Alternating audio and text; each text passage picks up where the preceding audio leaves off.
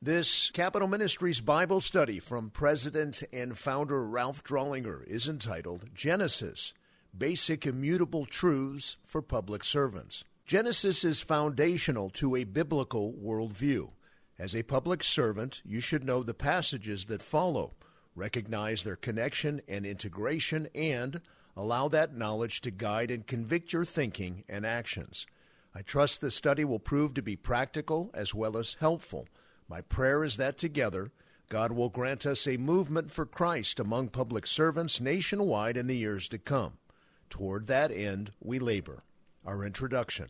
The book of Genesis is foundational for developing a biblical worldview. This book sets the stage for the sixty-five following books of the Bible. Herein the big issues of life are answered. Questions regarding the meaning of our existence cannot be answered satisfactorily, apart from revelation regarding the origins of life. But the opening chapters of Genesis are not limited only to that subject. Genesis has much to say about various complex issues that face public servants today. I will attempt to highlight some of those cogent passages that have much to do with the foundation for policies that lead to a healthy nation. Herein is God's blueprint that reveals the basics of a strong nation. If public servants enact what follows, God will bless a nation. Conversely, violation of these timeless principles leads a nation to ruin. Genesis is the opening section of our owner's manual, so read it carefully and do not prove resistant to what it says. Communication and personableness. Before launching into passages that God has given us for guidance in the formation of civil government policies, we should not overlook several manifest attributes of God Himself that spring from the first passages of Genesis. Genesis one one, in the beginning God created the heavens and the earth. It is important to note that God existed eternally in three different personages of the same numerical essence prior to the beginning of His creative acts in one one. This passage marks not God's beginning, but rather the beginning of the universe in historical time and space. In the New Testament book of John, chapter one, verses one through three, we learn that Jesus, the second member of the Trinity, existed before the beginning of the world. Cross-reference Hebrews one ten, Colossians one sixteen through seventeen, and First Corinthians eight six. God was already existent in three persons before what is recorded in Genesis one one. Cross-reference Genesis one twenty-six, three twenty-two, Isaiah six eight for the use of us. Prior to God's creative acts, He already eternally exists, and intrinsic to His triune nature are His attributes of communication, personableness, love, and respect. This nature has important theological implications for public servants. If God's nature is personable, communicative, and loving, then it follows that God-fearing legislators need these traits as well. You might not feel compelled to engage others across the aisle, but God did so with you. To manifest these attributes is to be godly. God in His triune being was sufficient and fulfilled in and by His own nature, but He nonetheless reached out and created, meaning He volitionally engaged others. So should you and I, even if those we engage are in rebellion to the person of God and His worldview. God's creative acts were certainly not predicated on man's responsiveness. Genesis one one reveals pre-creational attributes of God that are to be emulated by man. In addition to these communicable attributes of God, this profound first verse unveils at least six broadly qualifiable characteristics of God that should not go unnoticed.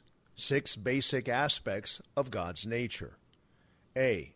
God is not atheistic. This passage provides no philosophical argument pertaining to God's existence. Rather, it boldly presupposes His presence, and everything is viewed from that premise. B. God is not polytheistic. The main verb created, bara in Greek, is singular, meaning Moses, the author of Genesis, was inspired by God to write that there is only one true God. Cross-reference Deuteronomy six four. Polytheism is the belief in a plurality of gods. C. God is not materialistic. For God to have created assumes the idea of ex nihilo, or out of nothing. That is to say, this passage indicates nothing of pre-existing material that evolved upward in terms of sophistication and intelligence. Conversely and declaratively, God is the one who brought all matter into existence. D. God is not pantheistic. In this passage, God is clearly separated from what he has created. That is to say, God is not in or a part of what he created. He is not pan, in all, theistic in nature. E. God is not naturalistic. Naturalism, the theory that scientific laws can account for all phenomena, is the opposite of supernaturalism. This passage boldly exclaims a supernatural origin of the universe. F. God is not humanistic. The verifiable ancient timestamp on the penning of Genesis, in conjunction with this bold, contrasting statement from a people of very recent post-exilic Egyptian culture of opposite beliefs, makes untenable the idea that these few words of profound implication were of human origin. Unpacking these six insights serves to qualify the very character and nature of God in the minds of his followers both then and now. Grasping them is a prerequisite to examining and properly understanding the major expounded themes of the eleven chapters that follow. Select distinctive biblical worldviews are as follows. Special creation. In Genesis one twenty-six, we read the following. Then God said, "Let us make man in our image, according to our likeness, and let them rule over the fish of the sea and over the birds of the sky, and over the cattle and over all the earth, and over every creeping thing that creeps on the earth." Genesis one one and one twenty-six are both determinative passages that draw lines in the sand. They represent stark contrasts between creation and evolution in terms of man's origin and meaning in life. How the public servant navigates, accepts, or rejects these passages will soon demarcate his or her ideology and policies. Creation and evolution represent worldviews at separate ends of the spectrum, whereas Darwinians believe everything evolved from a pre-existing cell. Creationists believe in intelligent design. The former is the seedbed of attitudinal pride, and the latter of humility. While belief in special creation breeds ensuing reverence and dependence on God, belief in evolution is foundational to anthropocentric thinking and supposed solutions, which according to the Bible is fallen thinking. The two worldviews lead to vastly different convictions in public policy. It should come as no surprise that a country bent on jettisoning its Judeo-Christian worldview in favor of humanistic secularism would have problems agreeing on issues in its representative chambers. Legislators end up trusting in either Bible-centered or man-centered solutions to most issues imaginable, and are often worlds, worldviews apart. This analysis identifies the real problem in Washington. Special creation is a basic, immutable truth that must be held onto at all costs. Created in his image.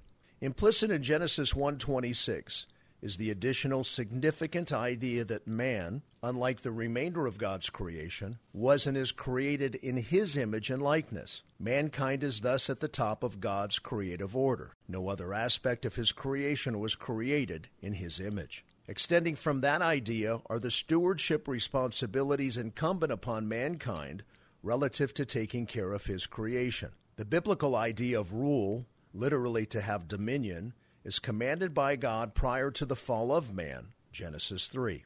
This is an important distinction to make since the fall warps the stewardship of man. Nonetheless, God desires for mankind to add value to the natural resources he has entrusted to them for their own benefit and blessing. But now, post-fall, added value and prosperity will only result from hard labor. States Genesis three, seventeen through nineteen in this regard. Then to Adam he said, "Because you have listened to the voice of your wife, and have eaten from the tree about which I commanded you, saying, 'You shall not eat from it,' cursed is the ground because of you. In toil you will eat of it all the days of your life. Both thorns and thistles it shall grow for you, and you will eat the plants of the field. By the sweat of your face you will eat bread, till you return to the ground, because from it you were taken. For you are dust, and to dust you shall return." Being created in his image, imago Dei in Greek, does not give man the right to a bulldozer mentality. Mankind is to steward the earth with respect for the Creator's creation. However, Genesis more than suggests that man should not merely conserve, but rather develop the many natural resources God has given him to cultivate for his own benefit and advancement. The Sierra Club, during its early years but no longer, used to state this balance in a wonderfully succinct way. Their statement read, quote, "Not in blind opposition to progress, but in opposition to blind progress," end quote. That sentence is a good way for public servants to hold in tension the truths of Genesis one twenty-six and three seventeen through nineteen. Heterosexuality and monogamy. In Genesis two twenty-one through twenty-five, we read the following. "So the Lord God caused a deep sleep to fall upon the man, and he slept. Then he took one of his ribs and closed up the flesh at that place. The Lord God fashioned into a woman the rib which he had taken from the man, and brought her to the man. The man said, 'This is now bone of my bones and flesh of my flesh. She shall be called woman, because she was taken out of man. For this reason a man shall leave his father and his mother, and be joined to his wife, and they shall become one flesh.' And the man and his wife were both naked and were not ashamed." God's deliberate creation of Adam and Eve has much to say to the public servant regarding marriage laws. First, God did not create two males or two females. Secondly, he did not bring a male to Adam or a female to Eve. And third, the passage speaks to an order in creation. The wife is to submit to the authority of her husband prior to the fall. This hierarchical authority in any institution is not a remedy for the fall, but a timeless principle to keep order in his creation. Both the husband and wife have equivalent value, but differing roles. Again, these biblical principles are foundational for public servants regarding biblically sound policies. The fall of man. We are familiar with the story in the Garden of Eden and man's fall, Genesis three. This passage serves as the legislator in explaining the dual nature of man. His goodness stems from being created in the image of God, whereas his penchant for sin is biblically explained due to the fall. The Genesis account explains the duality of man's nature, as does no other philosophical explanation, and the implications of the fall are vast. When man fell, he became separated from God and meaninglessness set in. The following questions, who am I? Where did I come from? What is my purpose? Remain unanswered apart from the Genesis account. Post-fall, man has no infinite and personal reference point. He is void of the answers to life's most important questions. Post-fall, even though man remains physically alive, he is spiritually dead. Cross-reference Ephesians two. As a result, he needs a Savior to be reconciled to God. Without this reconciliation, man lives in meaninglessness, alienated from the infinite personal God of the universe. This disconnect affects even his ability to think straight, and in the case of a legislator, to legislate in ways that are not only good for the state, but also glorifying to God. In his rebellion, man often arrogantly snubs God's solutions to societal problems. The fall results in alienation, not only from God, but also from self and others. Man is incomplete.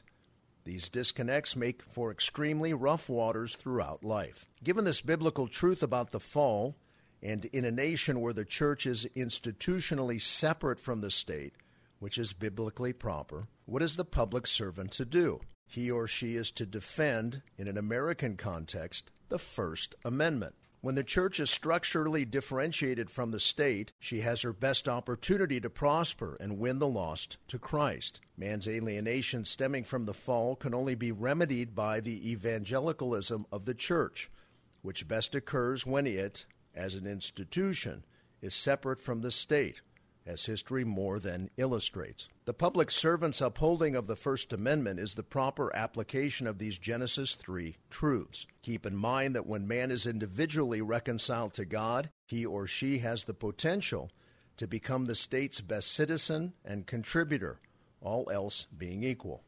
The flood. Genesis seven through nine records the Noachian flood.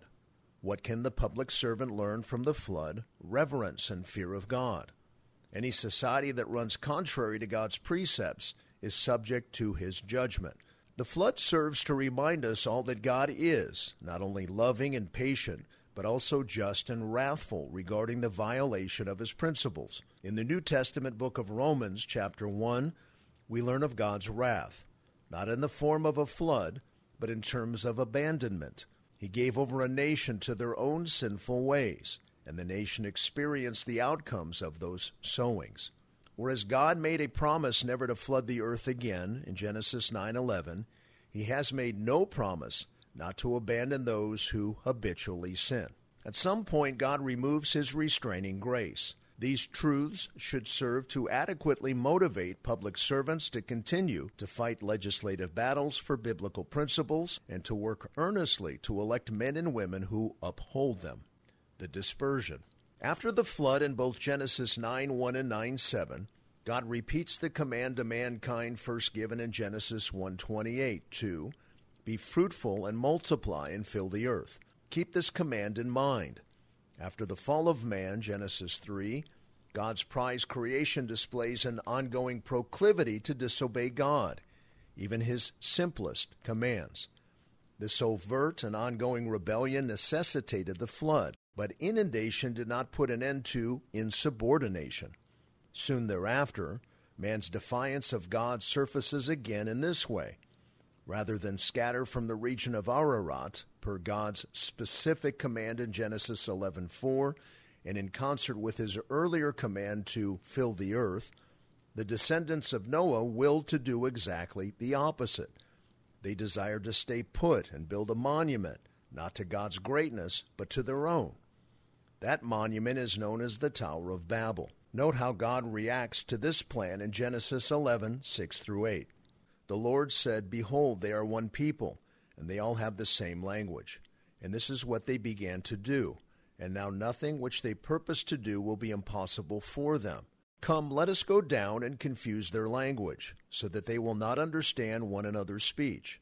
So the Lord scattered them abroad from there over the face of the whole earth, and they stopped building the city. The applicable takeaway for public servants intent on studying the theology of Genesis is this.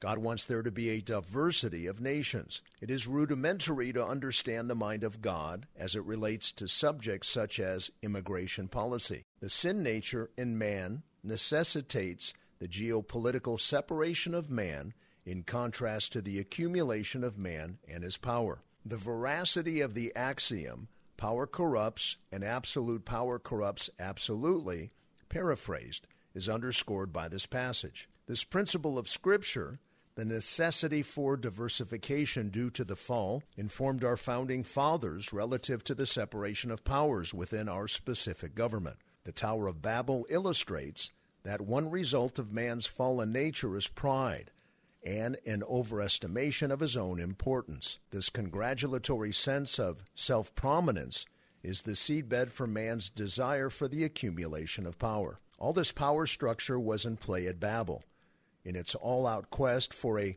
one-nation-in-the-world form of governance wherein man worships his own greatness rather than God's. Babel serves to illustrate man's continuing open defiance of God. Its modern-day manifestation goes by the name of secular humanism. Further evidence of God's opposition to a one-nation world is the establishment of such by the Antichrist in the future. Note the following in Revelation thirteen seven. It says, "It was also given to him to make war with the saints and to overcome them. And authority over every tribe and people and tongue and nation was given to him." At this point in time, God grants Satan and his pawn, the Antichrist, temporary control over all civil government as the Antichrist rules over a one-nation world. Accordingly, both Genesis eleven and Revelation thirteen in different ways serve to underscore this biblical truth and rudimentary principle in the formation of policy on immigration. Presently, God desires the world to be inhabited by numerous independent nations. It follows that nations, by God's design, are to have different languages, cultures, and boundaries. As a remedy for the fall, the power-hungry presence of sin, and the proclivity for evil today, Scripture necessitates the principle of the separation of man's power. This timeless legislative principle needs consideration in all policy formation. With the separation of power as a principle, God is more apt to receive glory for his creation than if, like the prideful, world-conquering empires of history, Babylon, Persia, Greece, Rome, the dream of Hitler, or that of the coming Antichrist, mankind becomes caught up in self-worship and uses his unchecked hubris to abuse others. This is the witness of history when the diversification of nations principle has been violated by world conquerors. God has created many innocent people in his own image and likeness, and this principle is the way he intends to limit their abuse. So the Lord scattered is a guiding principle for legislators. Does this principle apply to the prolonged crisis in Syria? In my humble opinion, it does. In God's sovereign dispersion and diversification of nations found in Genesis eleven, Scripture does not call one nation, in association with this principle, to police another. I should add for clarity's sake that if one nation threatens the sovereignty of another, the threatened nation has a biblically justifiable right to autonomously protect itself if need be. The Scriptures emphasize repeatedly that God is the one who ultimately judges nations for their atrocities. God is certainly capable of due recompense. Nations also eventually and always reap what they sow. At times, God uses coalitions of other nations, as was the case, for instance, in World War Two, to achieve his ends. But if there is no acceding coalition, it is doubtful that he has called only one nation to be his righteous surrogate, as intervening judge over the sins of another nation. Often assumed by legislators, but somewhat arrogantly so, is that God has assigned America to be his watchdog over the world. Considering our passage under study, Genesis eleven, God unilaterally and sovereignly dispersed and diversified all nations. Why, for instance, would America not insist and demand that Arab nations police their part of the world? The biblical principle of a compassionate response needs to also be mentioned, a seemingly contradictory biblical principle to be applied to the matter. Displays of compassion are often argued with sincere motives to warrant and justify a responsive action. Considering the present lack of coalitional solidarity, might it be wisest to enact incorporating compassion by encouraging abused citizens in a genocidal country to immigrate to our nation or other nations versus intervening in their civil war? Such a policy manifests the previous biblical principles in formulating a proper biblical response to the crisis. In a practical sense, such a reply seems more prudent than entering another nebulous war with ill-defined objectives, sustainability, and determination. Weakening nations tend to enter into wars that further weaken them, but most importantly, to refrain at this point will serve to prevent national actions that are void of clear biblical principle. Our summary. Genesis chapters one through eleven are fascinating. The principles therein provide much wisdom for the public servant who desires not only to please God, but also to form policies that are immutable and beneficial to the overall health of a nation. May God bless you as you increasingly attempt to underscore all policy decisions with scriptural truths. Rest assured, in upholding any of the aforementioned precepts from Genesis, you will never be guilty of championing bad policy. Amen. This concludes our Bible study for this week. May God bless you deeply. Thank you for all you do in our great country and on the Hill. This is Frank Sontag.